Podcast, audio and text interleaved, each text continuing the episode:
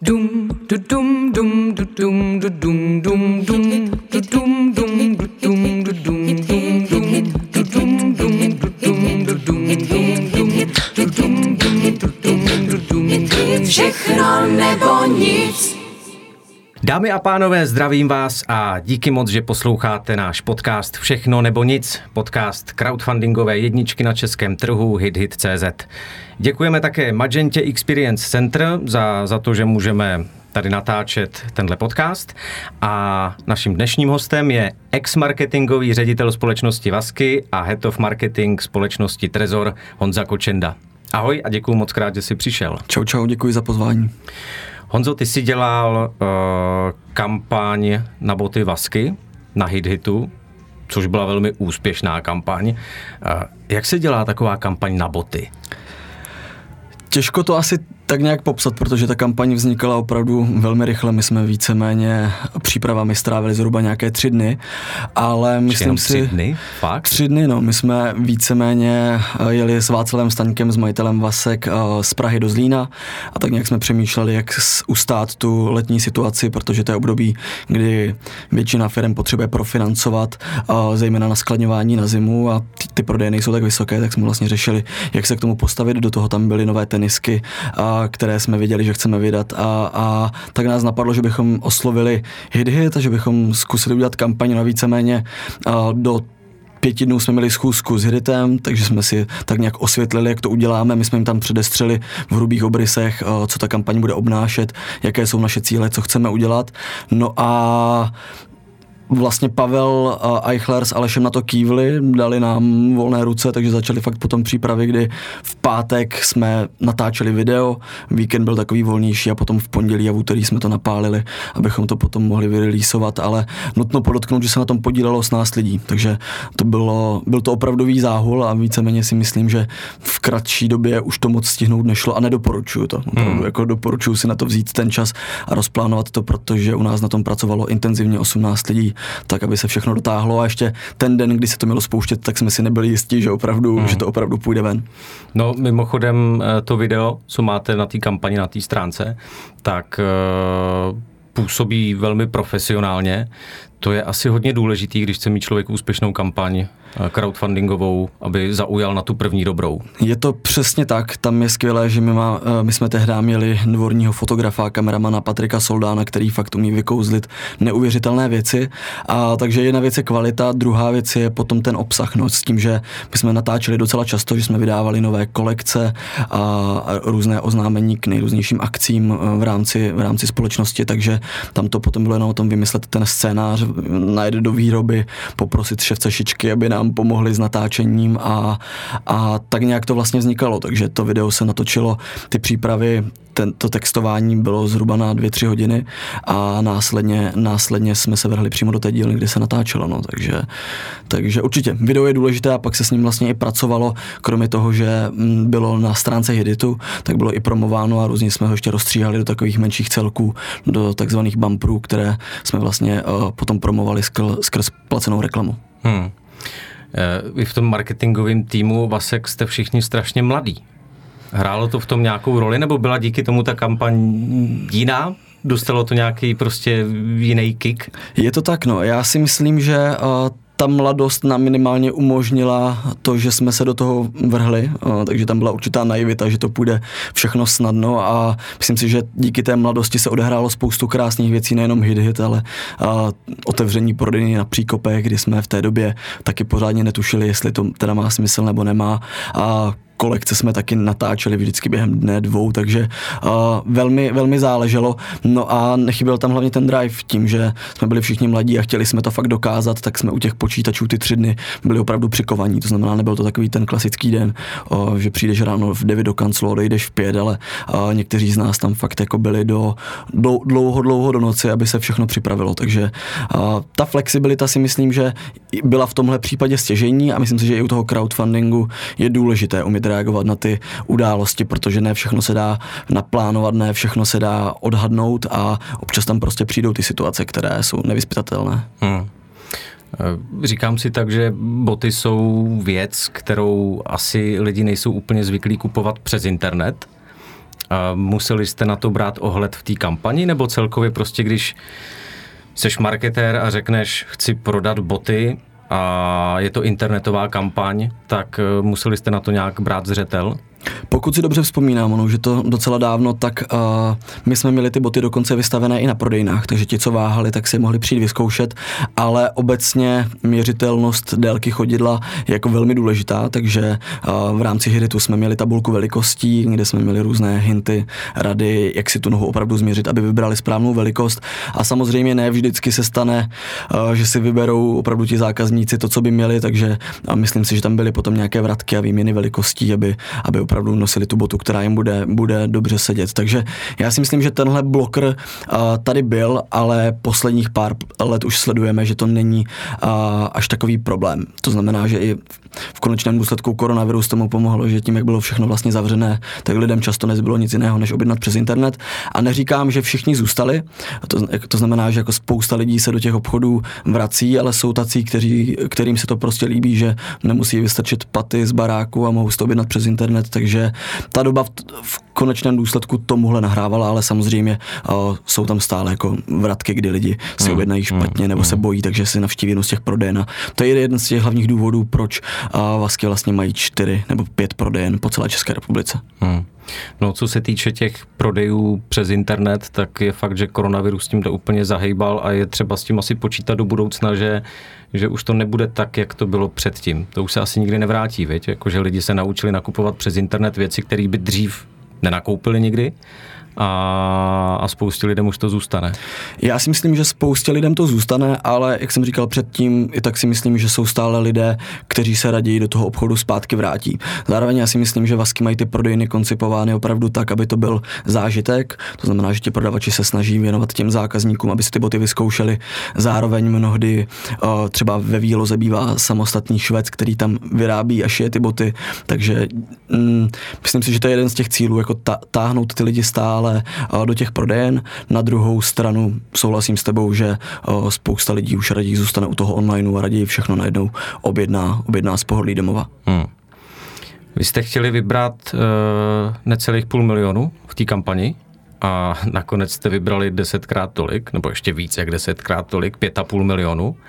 A gratuluju, to je superový výsledek ale uh, jak jste nastavovali tu cenu těch 450 tisíc? Vy jste si asi už věřili navíc, že jo? Protože jsem koukal, že uh, tam jsou ty různé milníky a už jste tam rovnou měli milník na 4 miliony. Mm-hmm. Takže jste museli věřit mm-hmm. tomu, že jako těch 450 tisíc je fakt jenom základ, který to prodáte. A já si myslím, že ten poslední milník eh, jsme tam přidali až v průběhu kampaně, aha, ale aha. minimálně do těch dvou milionů tam ty milníky uh, byly vyobrazeny. Uh, opravdu těch 450 tisíc korun to byly finance, které jsme potřebovali na rozjetí té výroby. Jo, no, jako mnohdy se potom lidi vlastně ptali, proč firma jako Vasky potřebuje peníze a ten důvod byl skutečně ten, že ta společnost rostla trojnásobně. To znamená, že každý rok jsme byli třikrát větší bez jakékoliv uh, externí investice od nějakých investorů nebo podobně. To znamená, že aby ta firma mohla udržet ten trojnásobný růst a zároveň uh, připravovat se na ty Vánoce, které jsou prostě stěžení pro i obecně jako e-commerce, kdy všichni kupují před Vánoci a ten konverzní poměr je tam jako opravdu uh, nejlepší, uh, tak jsme potřebovali aspoň těch 450 tisíc, ale věřili jsme si samozřejmě navíc, a, protože v rámci Vasek jsme nikdy a, v tomhle ohledu neměli malé cíle a chtěli jsme, a, chtěli jsme ukázat, že, že to jde. Takže 450 tisíc byl úplný základ, abychom to mohli rozjet a opravdu jako podepsat nějaký odbyt v rámci té výroby, že tolik jsme schopni vyrobit a následně, a následně to už byly jako milníky, což byla taková jako třešnička na dortu a bylo skvělé, že jsme vlastně naplnili všechny, že a, jsme ani nestíhali vlastně přidávat ty nové barvy, teď najednou přišel konfigurátor a pak jsme sami přemýšleli, co ještě by bychom mohli přidat a snažili jsme se nad tím právě přemýšlet tak, abychom to těm zákazníkům co nejvíce vrátili. Jo, protože ta podpora byla neuvěřitelná a ten hit hit byl námi vnímaný dost tak jako vlastně jako společná hra té společnosti a, a těch zákazníků jako takových, že jsme v tom byli najednou společně a já na to strašně rád vzpomínám, protože fakt ta atmosféra je nepopsatelná je to úplně něco jiného, než když se releaseuje nový produkt nebo se představuje nová kampaň, cokoliv. Tady je to fakt, je tam cítit ten tlak a ta, a ta okamžitá odezva, jo, že někde si vidí ta částka a, a vlastně vidíte, jak se plní. Hmm. No a jak se změnily prodeje bot, nebo jak to nakoplo ty prodeje bot po té kampani pak dál? Určitě jste prodali spoustu bot v rámci té kampaně, že jo, jako dárky, jako ty dary. A, a jak se to potom nakoplo? Protože aspoň co se týče mý sociální bubliny, tak eh, boty Vasky to zná úplně každý. Jo, a dost za to právě může ta hit kampaň. Já jsem se schválně lidí na různých akcích ptal, jako kdo zná Vasky a kdo je znal předtím, než jsme byli na Hitu. A opravdu v tomhle nám Hit Hit velmi krásně posloužil, že jsme byli schopni šířit ten brand awareness ještě rychleji. A co se týče trendovosti nějakých prodejů těch tenisek, tak samozřejmě během toho hitu to, byl, to byly masivní čísla, zejména tedy ze začátku a potom na konci. No a po skončení kampaně se to samozřejmě uklidnilo, to znamená, už to nestřílelo tak vysoko jako předtím, ale tím, že už ti lidi věděli, co jsou vasky a všichni měli spojené s tou vidět kampaní, že, že tam prodáváme tenisky, a, tak se na nás, a, tak se k nám vraceli a, a prodávali se dál, to znamená opravdu jako ty tenisky se v tom roce, kdy se ta kampaň konala, což byl myslím, že rok 2020, uh-huh. Mhm. tak, uh, tak to byl jeden z bestsellerů, absolutně. A do dneška ty tenisky vídám různě na ulicích a fakt jsou jako nejoblíbenějším uh, produktem mezi těmi teniskami jako takovými. Hmm. Neříkali jste si třeba uh, po tom obrovském úspěchu, že to je trošku svazující? Že uh, jestli tam neproběhla nějaká diskuze jako sakra tolik bot to nemůžeme stihnout vyrobit, nebo byli jste na tohle připravený? Přiznám se, že nebyli a museli jsme to opravdu rozfázovat. My jsme naštěstí v té době dost intenzivně komunikovali s výrobou a v té době zejména s Tomášem Karlíkem, který právě je a byl vedoucím výroby a monitorovali jsme s ním tu situaci, jestli ještě vůbec budeme mít ty kapacity na výrobu. To znamená, že opravdu potom některé ty odměny už se odkládaly, už jsme negarantovali doručení prostě do měsíce, jak to tam tehdy myslím bylo, ale fakt třeba do dvou a půl nebo do tří měsíců, protože ten nával byl enormní a, a bylo, bylo samozřejmě problém objednat všechny materiály, zajistit ty výrobní kapacity. A to, co právě je podle mě ten největší pain, eh, s kterým je potřeba se vypořádat, aby k němu nedošlo, tak je potom uspokojit opravdu všechny ty přispěvatele, protože oni v dobré víře přispějí uh, té značce nebo té firmě nebo těm lidem, co se snaží vybrat ty peníze a aby opravdu ten projekt rozjeli a potom ve chvíli, kdy nedodrží to, co slíbili, tak tam potom vznikají takové rozporuplné pocity. Takže to jsme se snažili fakt ošéfovat a ohlídat, aby to všem dorazilo tak, jak mělo a myslím si, že až, až na výjimky fakt byly všechny boty doručeny včas tak, jak jsme právě slíbili. Takže feedback od lidí byl ve skrze pozitivní. Feedback od lidí byl ve skrze pozitivní. Jediné, s čím jsme se rvali, a říkám to zcela otevřeně, tak byly vlastně uh, teny, ty tenisky uh, v červené barvě, protože to byl jeden z našich milníků, že, jsme, že si zákazníci sami zvolili, jakou chtěli barvu a oni psali, že by chtěli červené. Jenomže my jsme v té době neměli žádnou červenou kůži, která by se dala použít, takže jsme teda řekli, bude to proveditelné, půjde to ty červené tenisky, budeme mít, ale v aktuální chvíli nemáme, ale rádi bychom to těm zákazníkům zákazníkům odkomunikovali. Takže to si tehdy pamatuju, že pár lidí ve výrobě nám uh, komentovalo uh, takový jako nástřel ve Photoshopu těch tenisek, jestli je to ten odstín nebo není. Takže jsme vybrali ten jako nejpodobnější, ale samozřejmě se to potom trošičku lišilo. Takže hmm. my jsme se na to snažili upozorňovat, aby si ty boty prošly, jestli to opravdu odpovídá těm jejím představám. A to byly snad jako jediné komentáře, ale feedback byl, feedback byl super. Fakt jako ta kampaň uh, nás posunula velkým krokem kupředu. Hmm. Určitě je eh, trošku symbolický to, že eh, vasky se vyrábějí ve Zlíně, že Zlín prostě to je, to je město Bot, město Tomáše Bati. Uh, prodávali jste tenhle fakt nějak marketingově?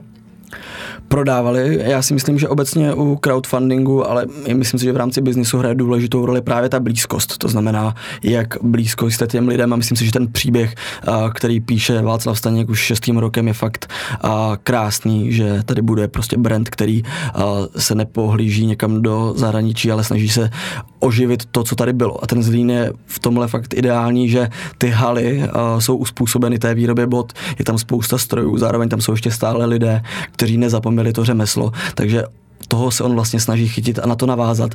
A myslím si, že to v lidech velmi rezonovalo. Tím, že jsme fakt jako český brand a a ta lokálnost jako taková je stěžení, tak to určitě ty, i ty lidi hnalo ku předu, že chtěli být součástí a chtěli uh, být hrdí na to, že mohou nosit fakt jako české tenisky. Hmm. Uh, já už jsem to říkal na začátku, když jsem tě uváděl, že jsi ex-marketingový ředitel Vasek, a, takže už tam teďka neděláš, ale víš něco o té marketingové strategii do budoucna, nebo jak jako po té kampani, jak pokračovat dál, aby pořád ten brand zůstal silný?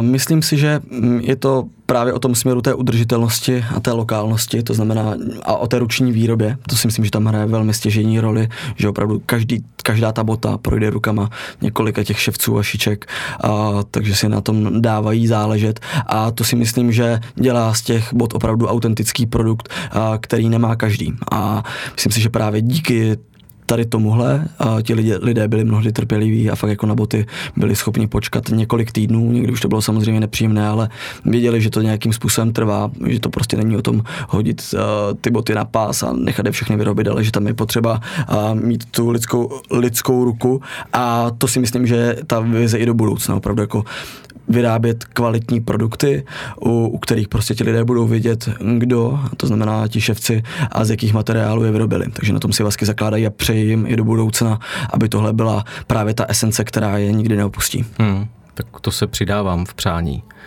A myslíš si, že crowdfunding obecně je budoucnost marketingu? Je to v podstatě taková relativně nová věc?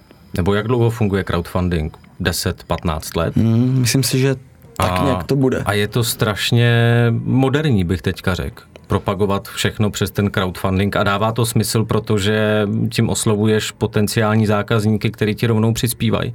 Tak je tohle to, na co by se měli všichni marketéři zaměřit? Já si myslím, že crowdfunding je tady už o mnoho, o, o mnoho déle. Možná v té podobě, ve které ho známe dneska právě třeba na Hiditu, tak ta historie bude samozřejmě kratší, ale už historicky lidi prostě projevovali solidaritu a skládali se na nejrůznější věci. Teď doufám, že nemluvím blbosti, ale příkladem může být třeba Národní divadlo, které že vyhořelo a potom se lidé uh, různě skládali. Takže crowdfunding, crowdfunding, to je pravda, dá, dává to smysl, jo, jo, jo. Crowdfunding jako takový už je tady podle mě dlouho a myslím si, že to je, uh, že i v budoucnu budoucnu se s ním budeme potkávat, že to je budoucnost, ale myslím si, že těch aspektů a způsobů tady bude samozřejmě víc. Jak říkám, ten crowdfunding je nezaměnitelný v tom, že vlastně validuje tu myšlenku toho projektu, který se snaží právě, aby ti lidi ho podpořili. To znamená, snaží se přesvědčit ty potenciální přispěvatele, a, aby se chytli a opravdu jako pomohli. A, a to si myslím, že je v dnešní době velmi cené. Jo? Zatímco jako spousta startupů vlastně jde za investory, tak ten princip je pořád stejný. Snaží se přesvědčit investory, že to, co dělají, tak má smysl a i do budoucna bude dávat smysl. Investoři ale velmi často právě hledí na nějakou následnou návratnost. U těch lidí si myslím, že a, ještě větší roli hraje právě ta myšlenka. To znamená opravdu soustředit se na to, co, co těm lidem vlastně dodá a co za tím projektem jako, jako takovým je. Takže myslím si, že to dokazují i ty světové trendy, jako je právě třeba že Kickstarter na světové úrovni, že stále se drží a myslím si, že je i větší a větší, takže určitě. Myslím si, že crowdfunding bude šlapat i do budoucna. Hmm. Je nějaký rozdíl ve vnímání crowdfundingu v zahraničí a u nás? Já si osobně myslím, že jo, a my jsme se s tím uh, při té kampani vlastně docela i potýkali. Uh, myslím si, že teď už se to docela dost napravuje, ale zhruba ten rok a půl zpátky uh, jsem to vnímal tak, že uh, lidé v Česku ten crowdfunding vnímají právě jako start určitých projektů. To znamená, že přijde někdo, kdo fakt nemá moc peněz, ale má super myšlenku a toho, toho půjdeme podpořit.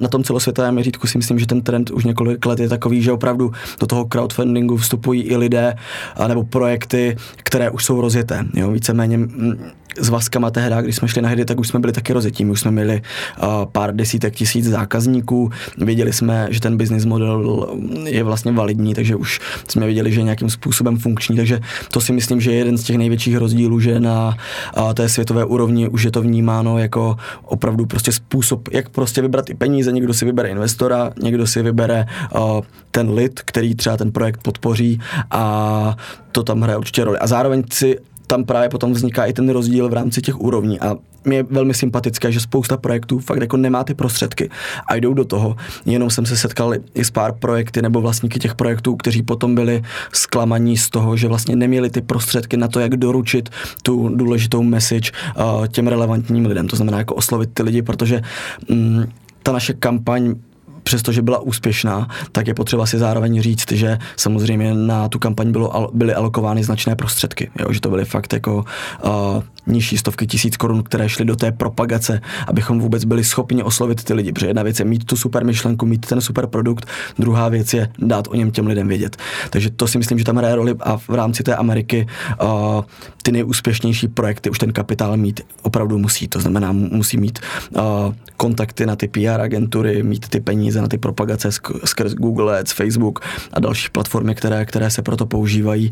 A, ale myslím si, že Česko jde tímhle směrem, že i teďka za poslední dobu, co jsem se díval, tak x těch projektů uh, už vědělo a měli ty finance, jak to, jak to víceméně uřídit. Na druhou stranu, mě v Česku, mě, pro mě je v Česku fakt jako velmi sympatické to, že to ti lidi dělají často srdcem, nejsou to často marketéři, ale opravdu uh, ownři těch projektů. A mně se líbí potom ta autenticita, autenticita, že jsou fakt jako nadšení z toho všeho, co se, co se prostě děje a když se to povede, tak je to potom úžasná věc. Hmm. Existuje vůbec nějaký produkt nebo věc, co se na crowdfunding, jako na tu propagaci crowdfundingem nehodí? Jako na co bys jako marketer řekl, hele pozor, tohle ne, tady prostě nemůžeme jít tímhle, tímhle směrem? Mm, asi neřeknu konkrétní produkt, ale setkal jsem se právě s pár ownery projektů, kteří uh, si vysnili, že bude poptávka o, o to, s čím vlastně chtějí přijít, ale vlastně to tak vůbec nebylo. Takže produkty, které buď už buď nejsou unikátní vlastně jako ničím a velmi se podobají tomu, co už ten trh obsadilo, tak pak mají podle mě jako nižší pravděpodobnost, že uspějí. V rámci toho Hiditu je pak důležité, aby to mělo nějakou story behind. Nenutně, podle mě fakt jako super kvalitní produkt se může protlačit, ale, ale pokud chybí story behind a zároveň ten produkt není ničím ojedinělý a mm, vlastně to jako ten trh je dostatečně nasycen tím, co ti lidi jdou uh, propagovat, tak pak si myslím, že ten, ta pravděpodobnost té úspěšnosti je nižší a naopak produkty, které si myslím, že mohou být velmi úspěšné, tak tam si dovolím říct konkrétní příklad. Je to brněnská firma vlastně Skinners, která byla také na Hiditu, následně se přesunula uh, na Kickstarter a právě mý kolegové vypomáhali s tou kampaní, takže jsem tak jako nahlížel přes rameno a tam opravdu, myslím si, že po druhé zaznamenali obrovský úspěch, kdy se dokonce zařadili mezi milionáře, dolarové milionáře, mm-hmm. znamená, že vybrali přes milion dolarů. A ten, to jsou takové ponožkoboty, je to fakt atypický produkt, myslím si, že podobná kategorie zatím ještě moc neexistuje, nebo minimálně pár let zpátky neexistovala.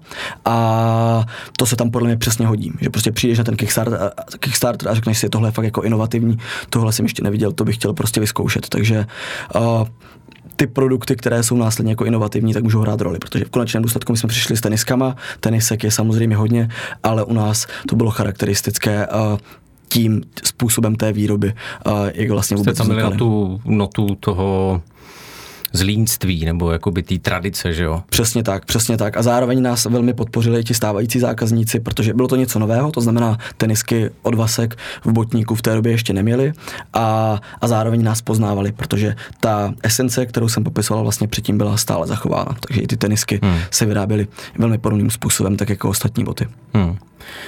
V Česku existuje víc portálů crowdfundingových než jenom HitHit. Eh, proč jste si vybrali zrovna HitHit? My jsme si v té době Hidit vybrali z toho důvodu, že to byla uh, jednička, nevím, jak je to teď, ale myslím si, že se, stále, že se stále drží uh, jako jednička, takže to pro nás hralo velmi důležitou roli.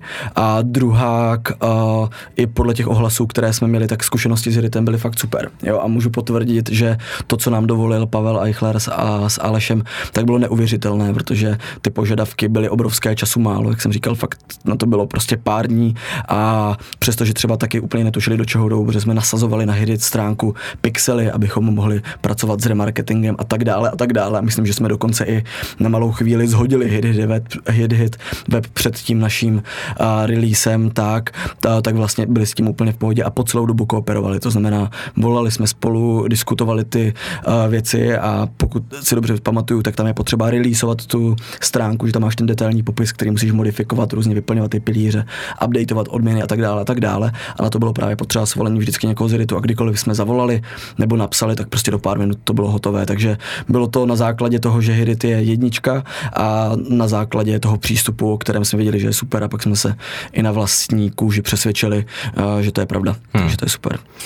Mě by zajímalo, jak vlastně vypadá taková tvorba kampaně uh, ve spolupráci s Hit Hitem, protože tam funguje určitá symbioza, že jo? protože aby byl úspěšný Hit Hit, tak musí být úspěšný i ten produkt. Jinak prostě z toho hit, hit nemá žádný peníze, stejně jako, jako ta kampaň. Tak uh, hit, hit je asi unikátní tím, že mm, hodně pomáhá těm tvůrcům a, a spolupracuje na tom. Tak jak, jak to vypadalo? Je to přesně tak. U nás to bylo specifické tím, že jsme docela dost přesně věděli, co chceme a vlastně hry nám nastavil nějaké mantinely, ve kterých se máme pohybovat.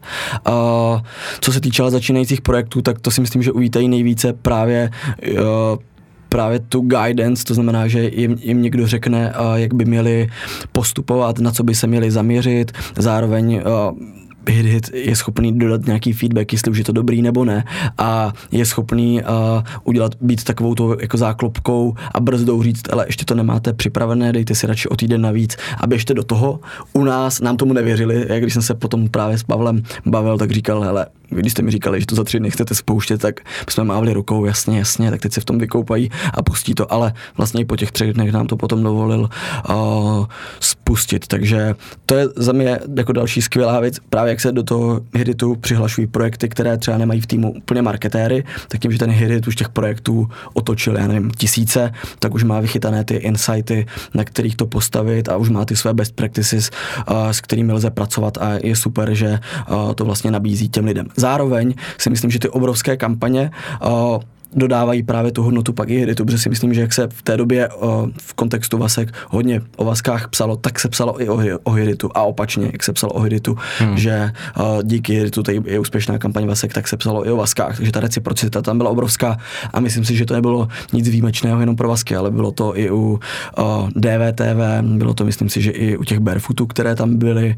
o, Bohempia a stejně tak si myslím, že i u té železné koule, takže opravdu to je jako největší projekty, podle mě dopředu táhnou i ten hit hit a, a je, to, je to synergie. Hit hit má velký zájem na tom, aby ty projekty vydělali co nejvíce peněz a stejně tak ty projekty mají uh, velký zájem na tom, aby ne, nejenom aby vydělali nejvíce peněz, ale aby zároveň uh, rozšířili ten brand, ten brand awareness jako takový, protože fakt jako ta naše kampaň byla, uh, byla specifická tím, že měla obrovský zásah. Jak jsi říkal i ty, že pak už Vasky hmm. znal úplně hmm. každý a to je z mé strany možná ještě vlastně cenější. Jo? Že samozřejmě nám to pomohlo to profinancovat, ale kdybych si měl vybrat, jestli třeba jako vybrat méně peněz, ale mít jako větší zásah, anebo mít menší zásah a vybrat více peněz, tak minimálně jako z pohledu marketingu hmm. a potom jako nějaké další hmm. perspektivy mi dává smysl právě ta varianta a mít ten větší zásah, jo? protože to je kdo, kdo to jako neskusí a nevidí ty čísla, tak se to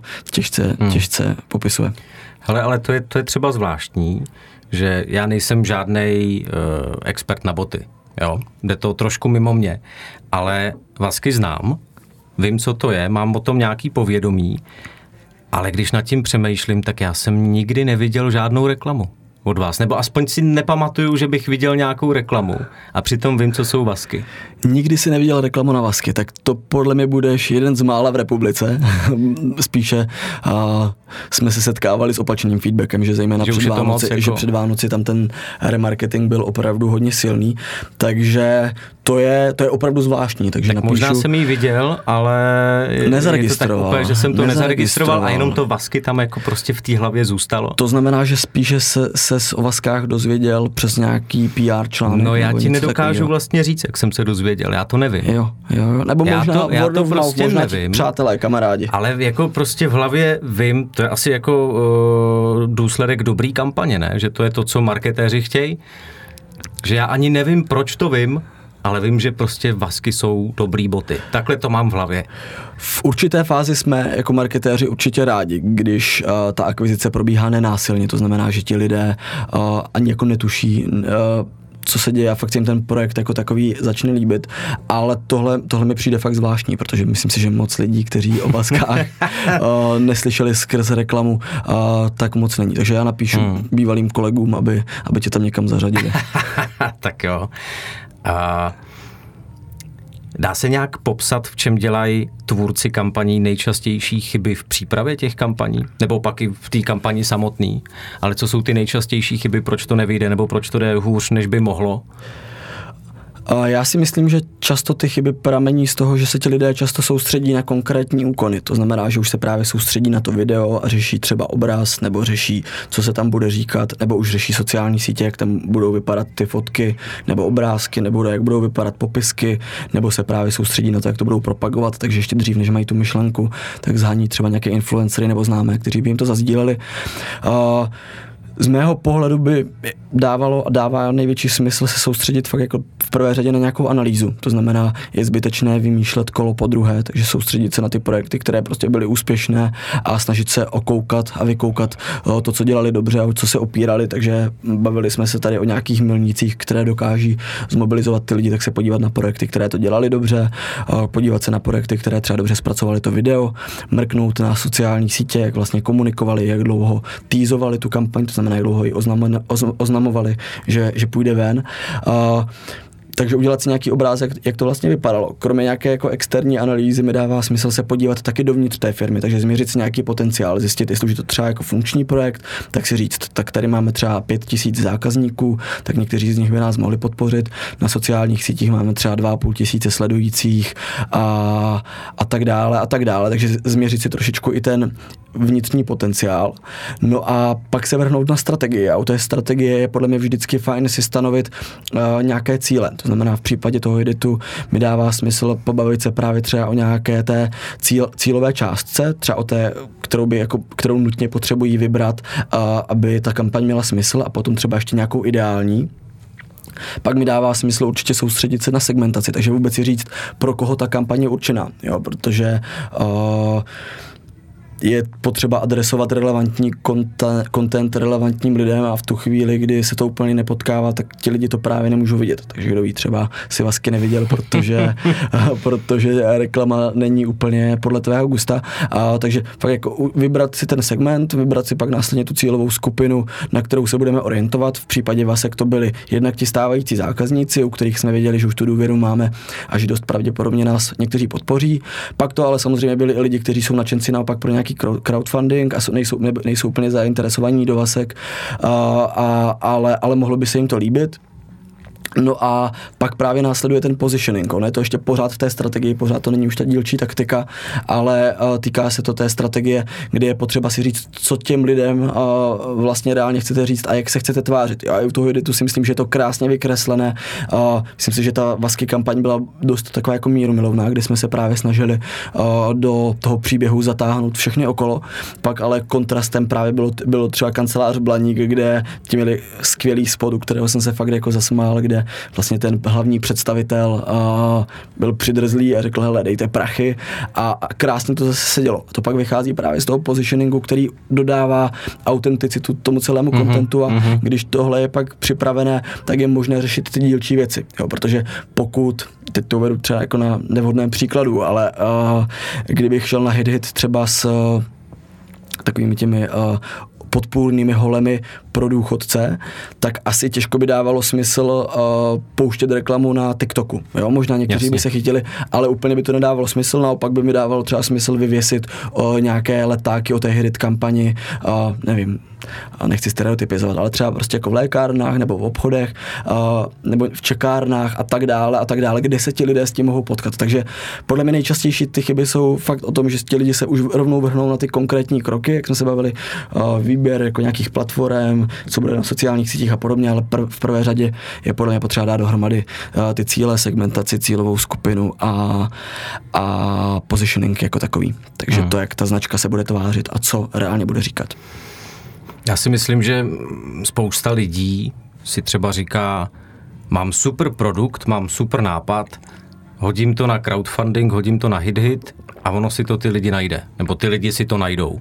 A takhle to nefunguje. Prostě je zatím tvrdá práce a musí to mít člověk fakt promyšlený aby to mohlo mít velký úspěch? Bohužel to tak nefunguje. Myslím si, že jsou výjimky, že jsou fakt jako projekty, které se nějakým záhadným způsobem podaří rozjet a opravdu se chytnou a lidi to mezi sebou sdělí. To právě velmi často bývají ty pro, uh, projekty s unikátními produkty anebo projekty s přesahem. To znamená, tam potom zafunguje word of mouth, že si lidi uh, o tom povídají, řeknou o tom dál a tak se to násobí, násobí, násobí a, a jde to dál, ale tím, že těch projektů na HitHitu a dalších podobných platformách je fakt hodně, tak je potřeba potřeba je prostě vytáhnout z toho šumu. To znamená udělat jim nějaké to promo a dát si s tím opravdu záležet a asi nejvíce bych doporučil soustředit se na tu motivaci. Jo, jako velmi často jsme schopni popsat, o, co to je za projekt a jak ten projekt vzniká, ale to, co nejvíce rezonuje s lidmi, a teď se to netýká jenom crowdfundingu, ale týká se to obecně biznisu jako takového, tak je ta motivace. To proč. Velmi hezky to popisuje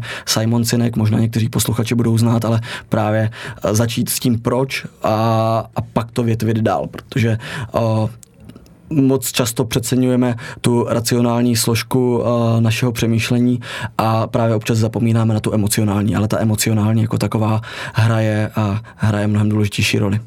Hmm, hmm, hmm. Uh, s tou emocionální stránkou mě napadá, uh, teď jsem slyšel pojem neuromarketing, což je vlastně, co to je, to je jako, oni zkoumají, jak mozek zpracovává reklamu to je taky taková jako budoucnost asi marketingu, ne?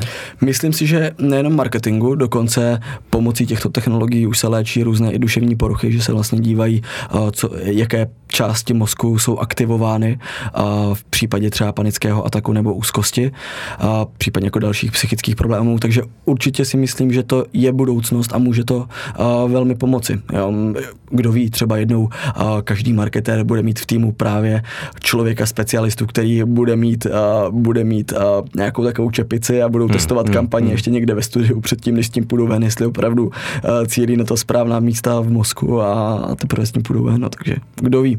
Myslím si, že to rozhodně může mít budoucnost, ale právě tady tu technologii do velké míry uh, zatím suplují uh, ty reklamní účty jako takové. Myslím si, že Google Ads, Facebook, v Česku S-Click uh, z velké části už jsou automatizované a ty algoritmy, uh, ty algoritmy chtě nechtě opravdu jako umí už najít ty správné lidi a doručit jim ten relevantní content, protože v hmm. konečném důsledku samozřejmě jednou z těch hlavních motivací, aby ten profit takových společností rostl, tak je, aby tam trávili ten čas a mohli právě těm inzerentům doručovat ty zobrazení, kliky a tak dále.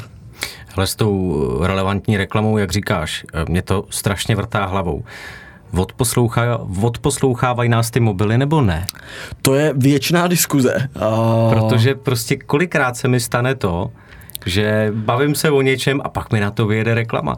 Já jsem se bál mluvit, když jsem vybíral prstínek pro svou snoubenku, tak jsem se o tom bál mluvit nahlas, aby pak náhodou omylem nevyjela reklama na snubní prstínky a ona to neviděla. Úplně tomu rozumím. Já si myslím, že to je většiná diskuze. Já jsem si o tom i něco načítal a myslím, že eh, to bylo i někde zmíněno eh, v nějakém dokumentu. Eh, s tím, že ta teze, pokud se teda nezměnila, tak je taková, že opravdu ty algoritmy jsou natolik přesné, že pak naopak jako lidi přisuzují, že je ten mobil poslouchá a, a ačkoliv za to mohou ty ač, ačkoliv za to mohou ty algoritmy. To znamená, že na základě, na základě tvého pohlaví, tvého věku, tvých zájmů, na co klikáš, tak to vyhledává. Na druhou stranu i mě to občas přijde trošičku uh, podezřelé, že mi tam vyskakují věci, o kterých třeba mluvím a úplně jsem je nehledal, ale těžko říct, to nejlépe prostě vědí ti lidé, kteří s tím ve Facebooku, hmm, Google hmm. nebo dalších platformách pracují. No s těma algoritmama to jsem taky něco takového někde čet a to mi možná přijde ještě děsivější, že vlastně ty algoritmy vědějí dopředu, co ty budeš hledat ještě dřív, než to víš ty. Tak nějak to tam popisovali, nevím, možná to říkám blbě, ale prostě, že oni vědějí, aha, a podle toho prostě, co vyhledává tady, jak se chová na internetu, tak on za dva týdny bude chtít nový vysavač. Hmm. A ono... tak začnou házet reklamy na vysavače. Ty vzorce jako takové se totiž moc nemění. Uh, ono, mm, to je taky jedna z těch věcí, kterou jsem někde četl, že vlastně uh, ten Facebook nás, nebo uh, Google a nás zná dost možná o dost líp než naši blízcí, protože uh, jedna věc je, co říkáme, druhá věc je to, to co děláme a jak hmm. se vlastně chováme. Takže uh, já si myslím, že pro ty uh, platformy není až takový problém vysledovat uh, určité chování a najít tam ty vzorce, uh, jak, uh, jak ty lidi reálně oslovit. To znamená, Mm, za mě jako povedený marketing, který jsem třeba vítal, tak byl, když jsem kupoval stan, protože jsme jeli do hor, tak prostě o týden později na mi třeba vyskočily ještě kolíky a karimatka mm-hmm, a mhm, spacák. Mm-hmm. Tohle jsem vítal. Na druhou stranu chápu úplně ty rozporuplné pocity, že jako uh, se potom mnozí lidé cítí, cítí sledo, sledovaní, ale opravdu jako ten Facebook uh, a další velké platformy ten, uh, ty data reálně mají, jo, protože Mm, mm. sleduješ, sleduješ určité stránky, které určitě mají své štítky, své kategorie, takže někde tam určitě budeš mít uloženou svoji personu. No ono tady ty e, cílené reklamy vlastně opravdu usnadňují život, když se to tak vezme. Ale je to na druhou stranu, je to i děsivý trošku, no. Jo, jo, jo, určitě. Jako nechci tady rozjíždět žádné konspirační teorie. A jak říkám, jedno stanovisko je těch platform, jestli teda jako uh, monitorují a neustále nás odposlouchávají nebo ne. Uh, druhá věc je, že se s tím lidi často setkávají a ten dojem má spousta lidí. Takže těžko říct a souhlasím zároveň i s tím, že pro někoho to může být od, odstrašující. To znamená, hmm. je jako spousta lidí, co fakt opustila ty sociální sítě, protože tu digitální stopu nechtějí mít tak, uh, tak rozsáhlou a velkou, protože to samozřejmě sebou skýtá určitá nebezpečí. Je to právě pak v případech, kdy dochází k různým datalíkům, to znamená, že ty data uh, jsou nechtěně uveřejněny, anebo naopak, když se potom třeba zjistí, že se přeprodávají třetím stranám. Hmm. Existuje nebo je nějaká další kampaň na crowdfundingová kampaň, která tě zaujala? Třeba i celosvětově? Ať už v dobrým nebo mm-hmm. ve zlým? Za mě to byla uh, ta kampaň Železné koule. Tam mi přišla fakt povedená. Podle mě tam bylo super, že měli právě ty své studentíky, kteří uh-huh. uh, je podpořili. Obecně ten koncept se mi moc líbí a sám se uh, už chystám několik měsíců mm, ten, uh, navštívit jednu z těch jejich vlastně uh, tělocvičen nebo posiloven.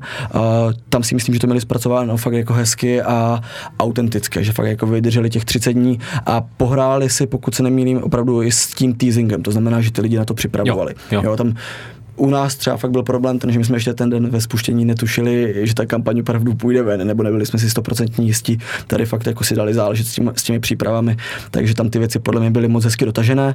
No a mě je teda hloupé, že zmiňuji jenom ty úspěšné kampaně, ale za mě super kampaň byla pak určitě i Hidit kampaň, teda Hidit kampaň, DVTV kampaň, ta byla skvělá, zejména jako z toho obrazového pohledu, tím, že to prostě dělali jako fakt profíci, a tak byla radost pohledět.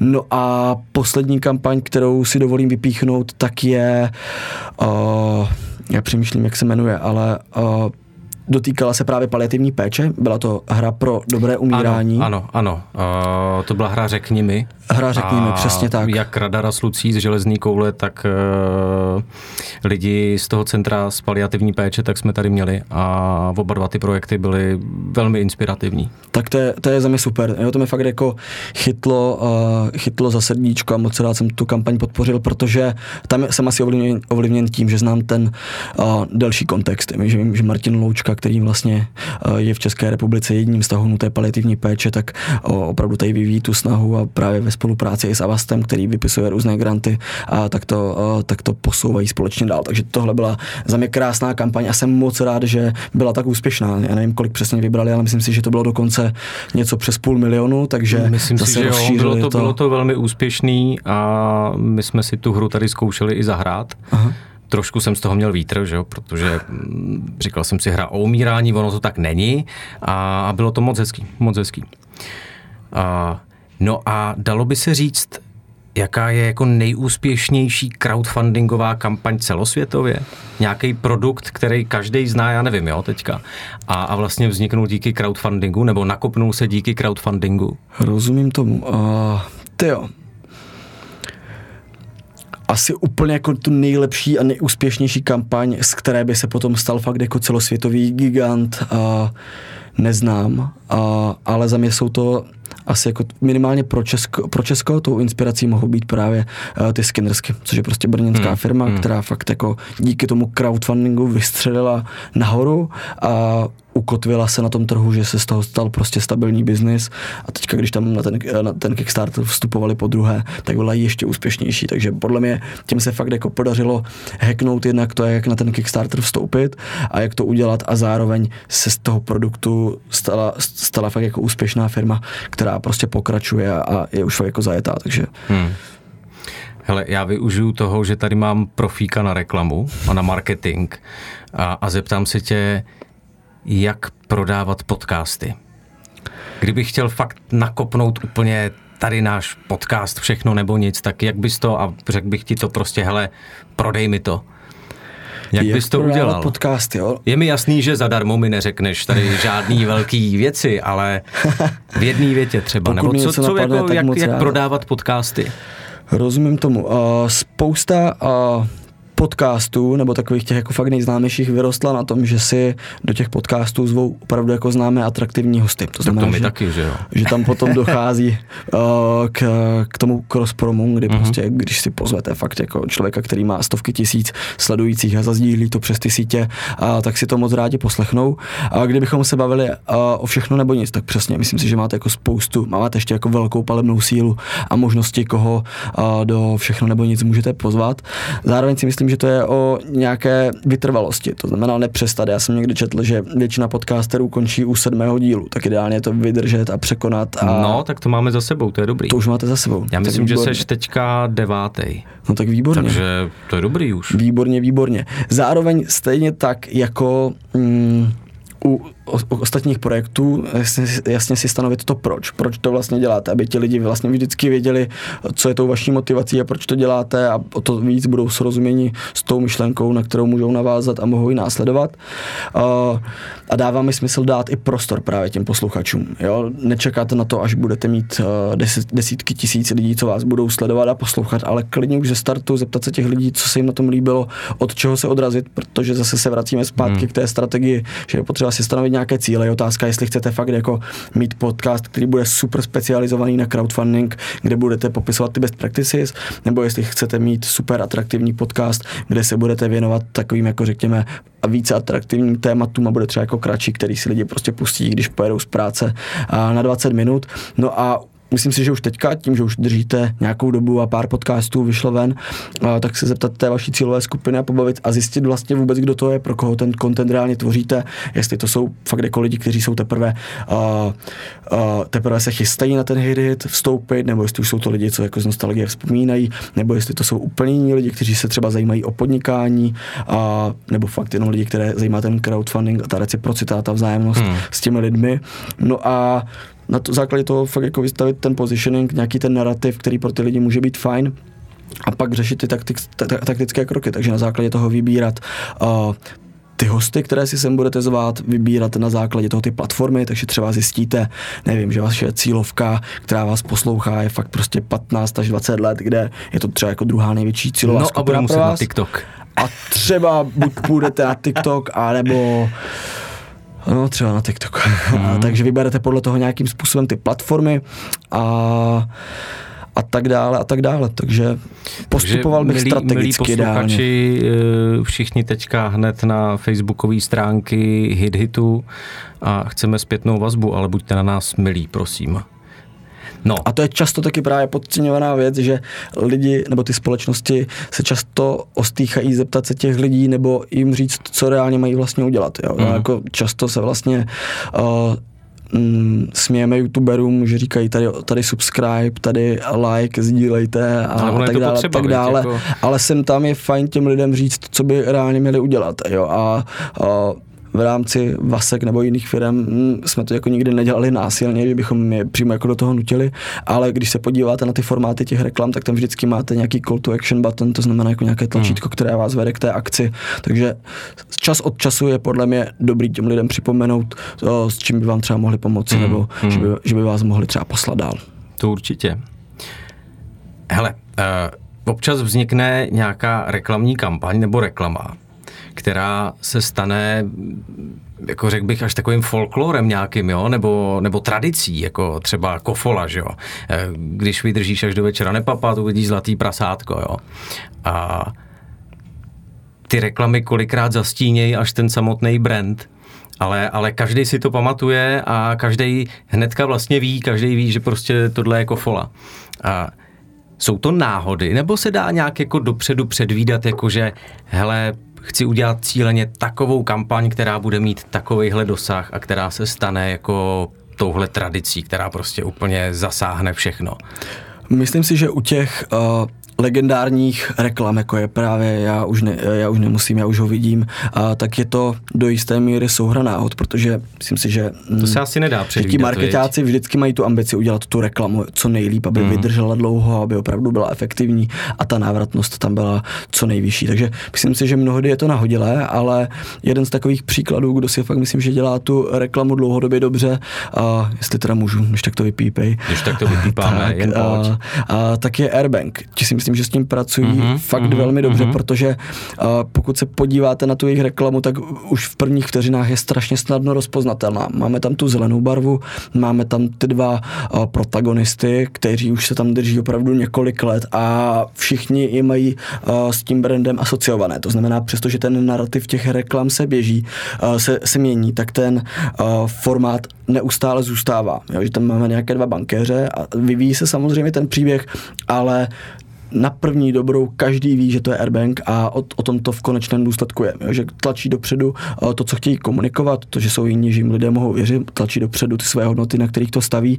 A, a samozřejmě, že dva roky zpátky ta reklama měla jiný narrativ než dneska, ale pořád moc dobře víš, že to je hmm. Airbank. Takže hmm. tohle jsou za mě ty udržitelné formáty, a, které dlouhodobě dávají smysl. A stejný příklad, a to bývá často samozřejmě zmiňováno v, v marketáckých kruzích, a, tak je potom Alza. Jo? Že Alza Alza je skvělý fluent device, prostě prvek, kterým spojí tu komunikaci a můžeme ho nesnášet uh, jakkoliv chceme a mě osobně teda zase tak jako nevadí, protože mi to právě přijde geniální z toho marketingového pohledu, ale ty reklamy uh, lidi znají. Jo. I dneska, uh, co jsem viděl třeba před Vánoci různé reklamy, tak už i ten Alzák šel trošičku do ústraní, že už tam třeba není jeho obličej a písklavý hlas, ale už stačí ta zelená ruka, na které drží třeba nějaký hodinky nebo a hlas nějaký, Tlumy, no, no, no, no, přesně tak, nebo nějaký, nebo nějaký produkt a lidi už prostě ví, takže umě, umět si zařadit ten brand během prvních pár vteřin, to je jako uh, klíčová věc. Ale samozřejmě pak jsou reklamy, jako je, já už nevidím, já už to vidím a to fakt jako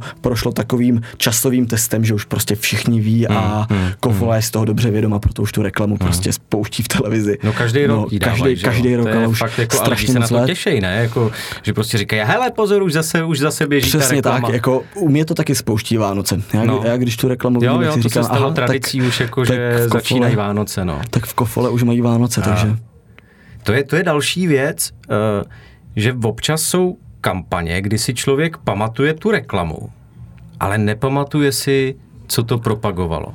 Jo, jako uh, třeba mě napadá to Bobika, taková ta reklama, jo, už je 20 jo, let jo. stará. Hmm. A já jsem si to zjišťoval, že to je na Centrum CZ, to bylo, ale no v životě bych to nevěděl. Znám tu reklamu, pamatuju si to, určitě spousta lidí si ji vybavuje, ale podle mě 95% lidí ti neřekne, na co ta reklama je.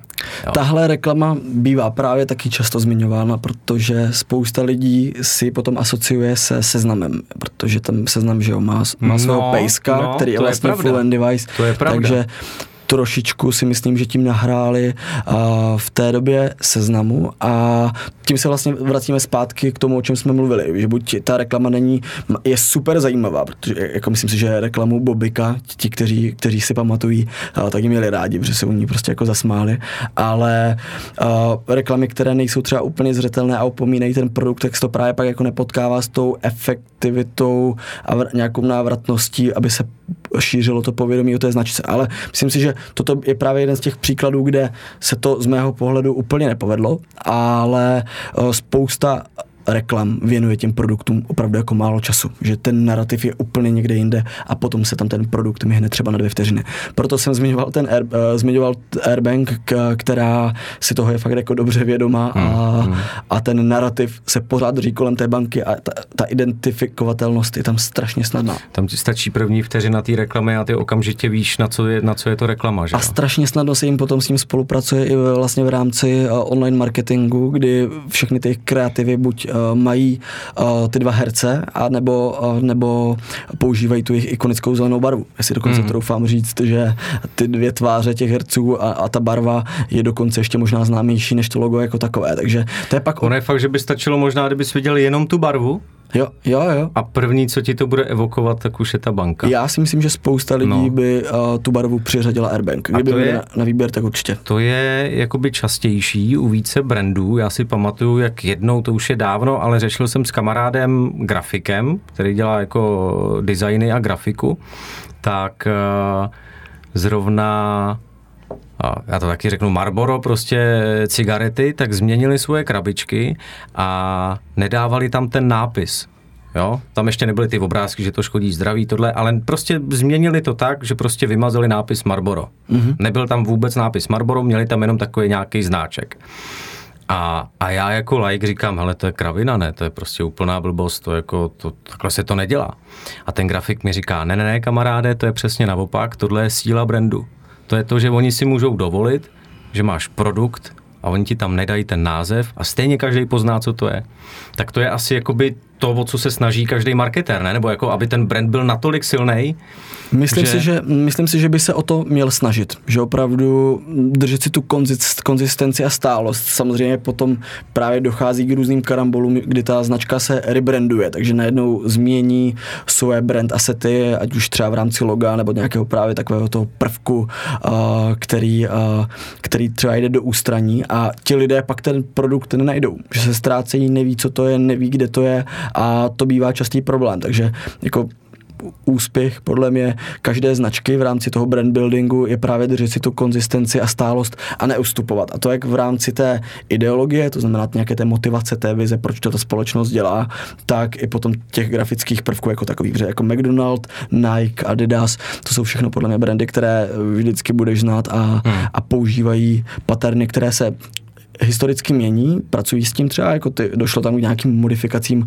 loga nebo změnám, ale, ale drží si ty svo, ten svůj full device. V případě Adidasu jsou to prostě tři pruhy, které uh, už jsou jako neodmyslitelnou součástí toho jejich brandu a, a každý se toho prostě drží. Ty jsi tady zmi- zmiňoval ten mekáč, to je uh, zajímavá věc, který jsem si všimnul, že on změnil svoje barvy. Že on dřív byl červeno-žlutý a, a to prostě neodmyslitelně to patřilo k tomu. A, a pak oni vydali nějaký prohlášení, taky to deset let naspátek, že měnějí v rámci ekologie nebo tohle, že chtějí být ekologičtější, tak změnějí tu červenou na zelenou. A to si každý říkal, no to se jim nemůže povíst, jako to prostě mekáče, to, to je legendární, to je červený a, a žlutý. No a, a najednou o deset let později mekáč je opravdu zelená a žlutá a já ani nevím, jak se to stalo hmm. a přijde mi to, jako kdyby se nic nezměnilo, jako že jsem to ani nezaznamenal a změnili takhle zásadní barvu. Hmm. Je to tak, ale zároveň si myslím, že uh, je to i trochu bolelo. Jo, jako každý ten rebranding sebou prostě nese to riziko toho, že ta identifikovatelnost toho brandu nebude tak vysoká, takže jim se to samozřejmě povedlo, protože jsou obrovským uh, obrovským korporátem a fakt jako mají spoustu peněz za finance, aby to, aby to protlačili, ale oni měli obrovskou výhodu v tom, že těch uh, takových těch signature prvků měli víc, jo, ať už je to to jejich logo, které mm, zná každý, mm. nebo měli dokonce i zvukové prvky, že jo, a, mlavinit a, a podobně To je a podobně, pravda, to takže pravda. oni to mohli opřít o mnohem víc brand assetů, než byla jenom ta barva a v konečném důsledku vlastně rozumím, proč to udělali. Já si nevím, jestli si v té době hráli s psychologií barev a dívali se na to, ale myslím si, že ta zelená barva se drží i více uh, té jejich vize, kterou víceméně proklamují, což právě je nějaká jako udržitelnost. Takže, takže rozumím těm důvodům, ale věřím tomu, že ten uh, daný člověk, který to měl na starosti, tak uh, to měl těžké hmm. v rámci toho rozhodování, protože fakt Hmm. jako jakýkoliv rebranding může bolet. Naopak uh, na druhou stranu to může jako mnohdy i pomoci. Příkladem může být právě třeba RC Cola, která se eh, rebrandovala na Royal Colu. A, To je pravda, A to ano. si myslím, že je Ano. velmi povedený rebranding, kdy vlastně, já už to teda úplně nepamatuju, takže mě nechytejte za slovíčko, ale myslím si, že RC Cola byla i cenově uh, o dost níž, než je ta Royal Cola, takže to celé rebrandovali, vlastně stanovili si nové cíle, vybrali si novou cílovou skupinu, to znamená z toho segmentu si vybrali ty, pro koho ta kola je určená, vytvořili nový narrativ, nový positioning, s kterým šli ven a tomu potom vlastně odpovídá i ten zbytek. Takže v rámci taktiky potom řešili produkt, cenu, distribuci, propagaci a pokud se podíváme na ten produkt, tak ten label je úplně jinde a fakt jako ta lahvička prostě vypadá, že za to chceš dát těch Ale 60 korun. to pití je jako stejný. Jako bylo.